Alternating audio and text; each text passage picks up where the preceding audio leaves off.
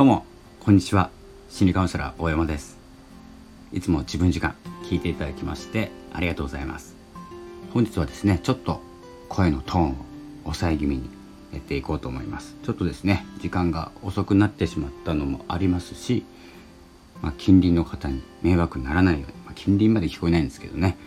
えー、周りの方に迷惑かかんないように、えー、ちょっと静かめに撮っていきます、えー、時間もありますのでえー、いつも自分時間というのは自分らしさ自分を生きる、えー、ということをテーマに、えー、配信しております、え今日ですね、えーと、ちょっとですね、まあ、天気が悪くてこちら北海道なんですけれども、え雨が続いていてちょっと冷えています。皆様はいかがお過ごしでしょうか？え今日ですねお話ししたい内容なんですけれども昨日ニュースレターで、えお話ししたお伝えした、まあ、価値自分の価値っていうのはえーと、認めな認めてから、えー、認めると、えー、価値になるっていうかですね、まあ、才能に変わっていくというようなですねニュースレターを書かせていただいたんですけれども、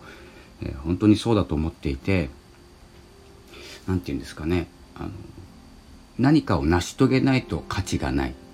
と思う、えー、思っていた部分があるんですよ。僕的にも。何かこう勉強をして勉強して勉強して積み重ねて、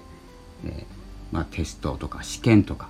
でですね何か結果を出して初めてそこで形になっていく価値になっていくと思ってたんですけれども今ではですね、えー、とちょっと形が変わっていてそこまでの、え道のり、えどんな道を通ってきたのかということに、え焦点が当たっているような気がします。というのは完成形というのは結構似たようなものがあって実力差もあるんですけれどもあまりですね、え、こう良し悪しが分からなくなってきている時代、まあ、いいものばっかりっていう意味で。なのでそこにたどり着くまでにどんな努力をしてどんな行動をとってですねどんなえプロセス、え、道のりがあったのかということに、えー、焦点が当たっているような気がしますので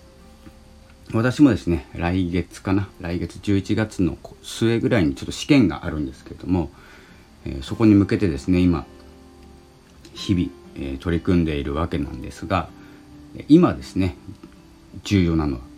それその試験に受かるか受からないかじゃなくて今現在どのような行動をしてどのような活動をしているのかということが、えー、ゆくゆくですね、え、その試験に受かる受からない別として同じ道を進もうとしている方とかですね、えちょっと興味がある方の、え